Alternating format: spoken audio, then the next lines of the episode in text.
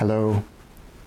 Thank you for tuning in once again to the Divine Spark Within podcast and video podcast, where I provide more context and discussions of my book, The Divine Spark Within Excavating the Mysteries of Sophia and the Deep Christ.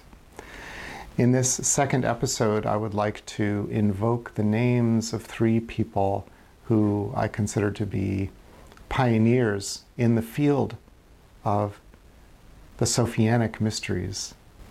These three span a great sweep of scholarship and investigations across many spiritual and religious traditions. And they bring a certain rigor to their work that is uh, unprecedented, we might say, in furthering and bringing forward these themes of Sophia.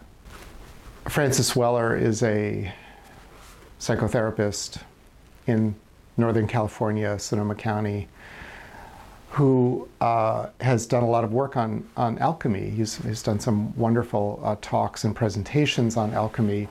And at the beginning of his talks, he will uh, invoke the names of people who he considers to be the giants in his field upon which he can stand, and uh, as a gesture of gratitude for them.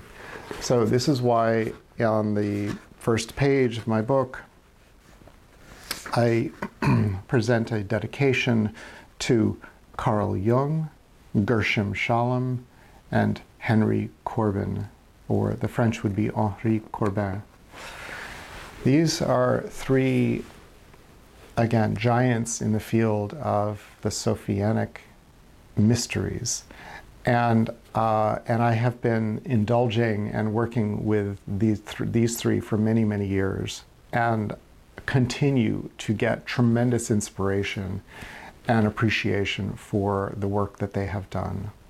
Start, starting with uh, Carl Jung, you know, he, he's absolutely hands down uh, a, a, a, an incredible pioneer in preserving the works of alchemy and, and, and essentially uh, uh, reviving and restoring this tradition that almost got lost the medieval alchemists. Alchemy, he found, was a tradition that spun from Gnosticism, but that Gnosticism was so obscure and so unavailable because of its being so persecuted and banished uh, for so many centuries that he found that alchemy was a uh, was a version, a variation, an expression of these original, more you know, earlier uh, wisdom teachings.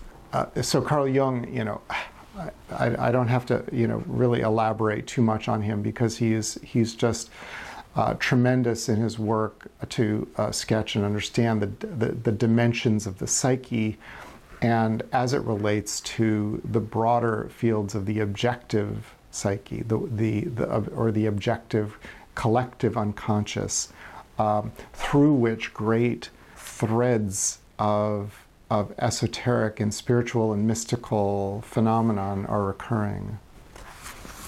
I include in my book on page 156 a quote from Jung in one of his very rare references to Sophia. He doesn't actually spend a lot of time focusing in in on the, the, the concept or the phenomenon of Sophia. But here is a letter that Jung wrote to Freud uh, prior to his break with Freud. Freud was his great mentor and protege. I have the feeling that this is a time full of marvels. And if the auguries do not deceive us, it may very well be that we are on the threshold of something really sensational, which I scarcely know how to describe except with the Gnostic concept of Sophia. This is a tremendous cryptic quote and little narrow glimpse into Jung's fascination with the phenomenon of Sophia. and he's essentially giving a, a, a, prophecy. He's, he's saying we are on the verge of something tremendous, and he's having a difficult time capturing what the significance is, other than in the name Sophia and in the Gnostic concept of Sophia. Uh, and uh, so, so this is, uh, you know, Jung is holding a vast awareness or his awareness of the vastness of the Sophianic mysteries is tremendous and it weaves through his work. And I am very grateful for not only his work, but also the work of his, uh, his, his dear friend and associate Marie Louise von Franz, who wrote this book, Alchemy Introduction to the Symbolism and Psychology, in which uh, she presents uh, a lecture on the Aurora Consurgens this is a book allegedly uh, authored by Thomas Aquinas and included in Jung's magnum opus, the Mysterium Conjunctionis. And the Aurora Consurgens is a description of how this Sophianic figure appeared to Thomas Aquinas and essentially rocked his world with the power of the divine feminine. Tr- so, so I, I just I honor this tradition the second uh, one is uh, Gershom Scholem, a, a Jewish, uh, he's born German, um, but he was in Israel and is credited, like Jung, with a revival of alchemy and to some degree Gnosticism. Gershom Scholem is credited with reviving and restoring and capturing the, uh, the obscure tradition of Kabbalah. And he does so with such grace and such scholastic and academic rigor, but that is uh, connected with his, uh, his what, what seems to be his sense of spiritual inspiration.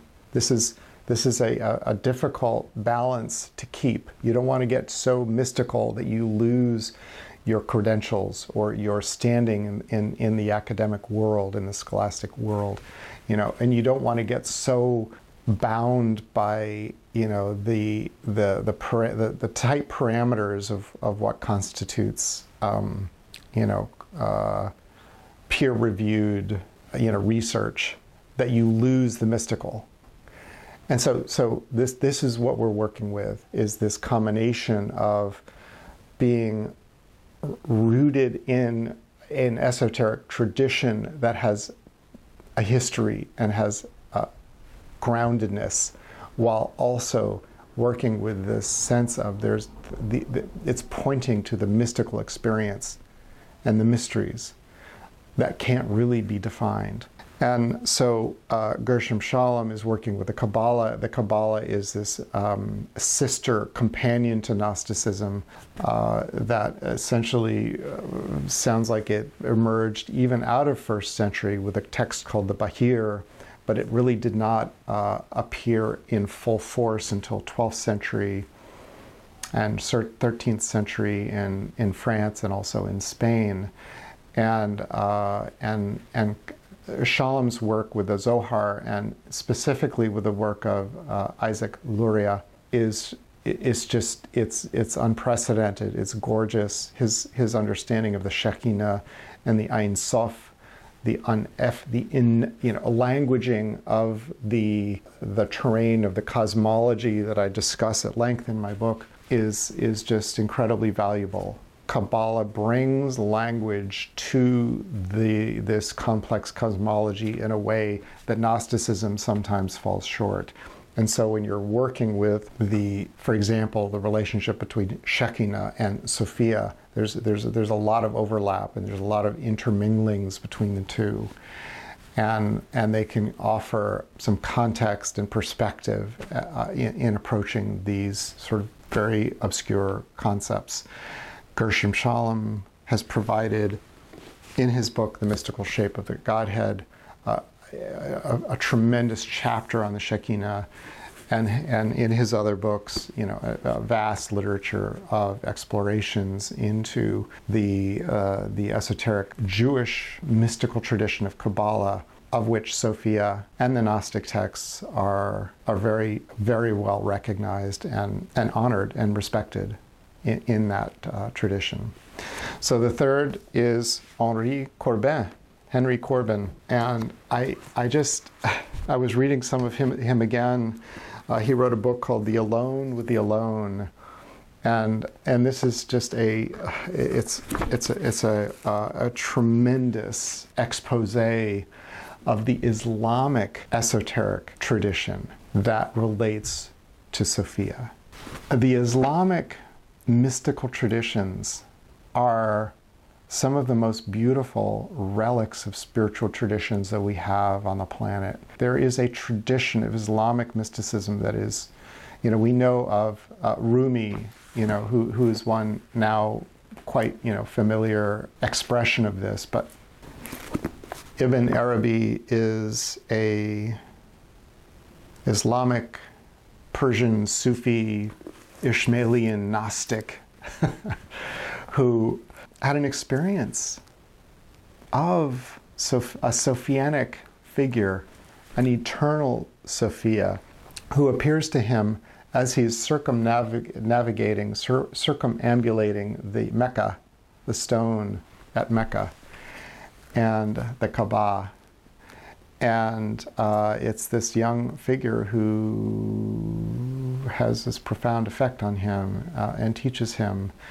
And the Sophia weaves through not only Ibn Arabi's uh, uh, literature and, and teachings and mysticism, but Henry Corbin dives into the sacred literature of this 12th century Islamic tradition, Ismailian Gnostic, Gnostic tradition, with both the academic rigor and what is clearly a uh, mystical uh, or a spiritual sensibility. You know, he, he, he is celebrating the jewels of wisdom that are coming through this through this tradition. And, and as he's as he's documenting and researching and reviving and, and, and, and grounding this tradition, he's also presenting it as sort of jewels of, you know, of wisdom and sources of great inspiration. Uh, this is a very recent book, Jung, Buddhism and the Incarnation of Sophia, uh, that just came from Inner Traditions, and uh, oh boy, oh boy, it's he he has correspondence with Jung around his answer to Job. He he uh, identifies Answer to Job as Jung's Sophianic book. It was one of Jung's last books, very controversial, where he essentially turns Christianity on its head in order to expose the deeper esoteric, you know, the deeper stream of the Sophianic mysteries. And he also apparently was going to be writing a book about Sophia with Mircea Eliade, uh, the great mythologist. And uh, they never quite got to it and never finished it, but here are some remnants of that and uh, discussions about what they had planned to do with that. So, all of this is to say that my book, The Divine Spark Within, is attempting to and, and is you know striving to uphold a tradition of academic research that does not quelch the the spiritual sensibility and, and particularly for myself you know, for anybody else, that it's honoring the way in which spirit is moving through each of us, and that there is there are maps available uh, for what does it mean to expand our consciousness in ways that can bring us closer to the Godhead and bring the the great light of the great emanation to shine brighter within, deeper within ourselves. So, thank you for helping me to honor these teachers, these, these authors, and these spiritual pioneers. And I look forward to the next podcast. Thanks.